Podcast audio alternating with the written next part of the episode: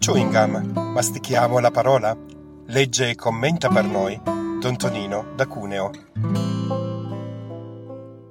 Dal Vangelo secondo Marco, capitolo ottavo, versetti dall'1 al 10. In quei giorni, poiché vi era di nuovo molta folla e non avevano da mangiare, Gesù chiamò a sé i discepoli e disse loro, Sento compassione per la folla, ormai da tre giorni stanno con me e non hanno da mangiare. Se li rimando a digiuni alle loro case, verranno meno lungo il cammino. E alcuni di loro sono venuti da lontano. Gli risposero i suoi discepoli, come riuscire a sfamarli di pane qui in un deserto? Domandò loro, quanti pani avete? Dissero sette. Ordinò alla folla di sedersi per terra.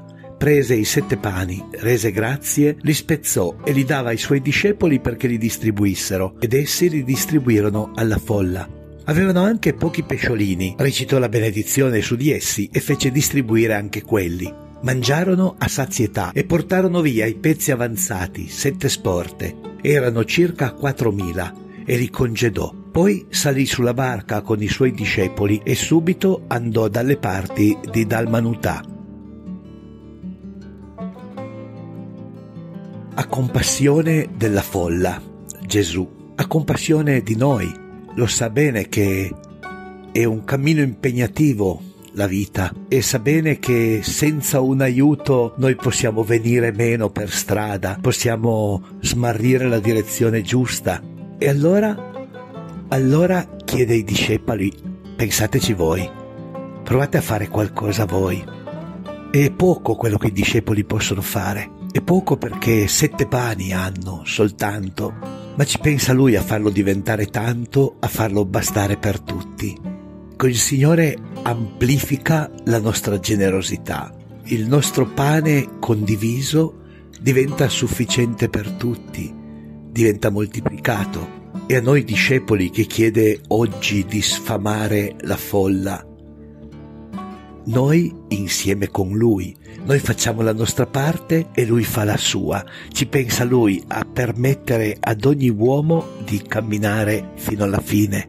Il pane che il Signore dà ai suoi discepoli in qualche modo è un'immagine, un segno, così l'hanno visto da sempre i cristiani, di quell'altro pane che verrà dato durante l'ultima cena, che viene spezzato ogni domenica nelle nostre comunità ma è il pane che è l'impegno dei discepoli per il mondo, è il nostro impegno per chi ci sta accanto. Sono sette i pani, dice il Vangelo di Marco in questa moltiplicazione dei pani, la racconta due volte il Vangelo di Marco. Sette i pani, sette è il numero della perfezione. Dobbiamo mettere a disposizione di Dio tutta la nostra fede non metà della nostra fede. Non possiamo scaricare la responsabilità di Dio. Come i discepoli, pensaci tu, noi non sappiamo cosa fare.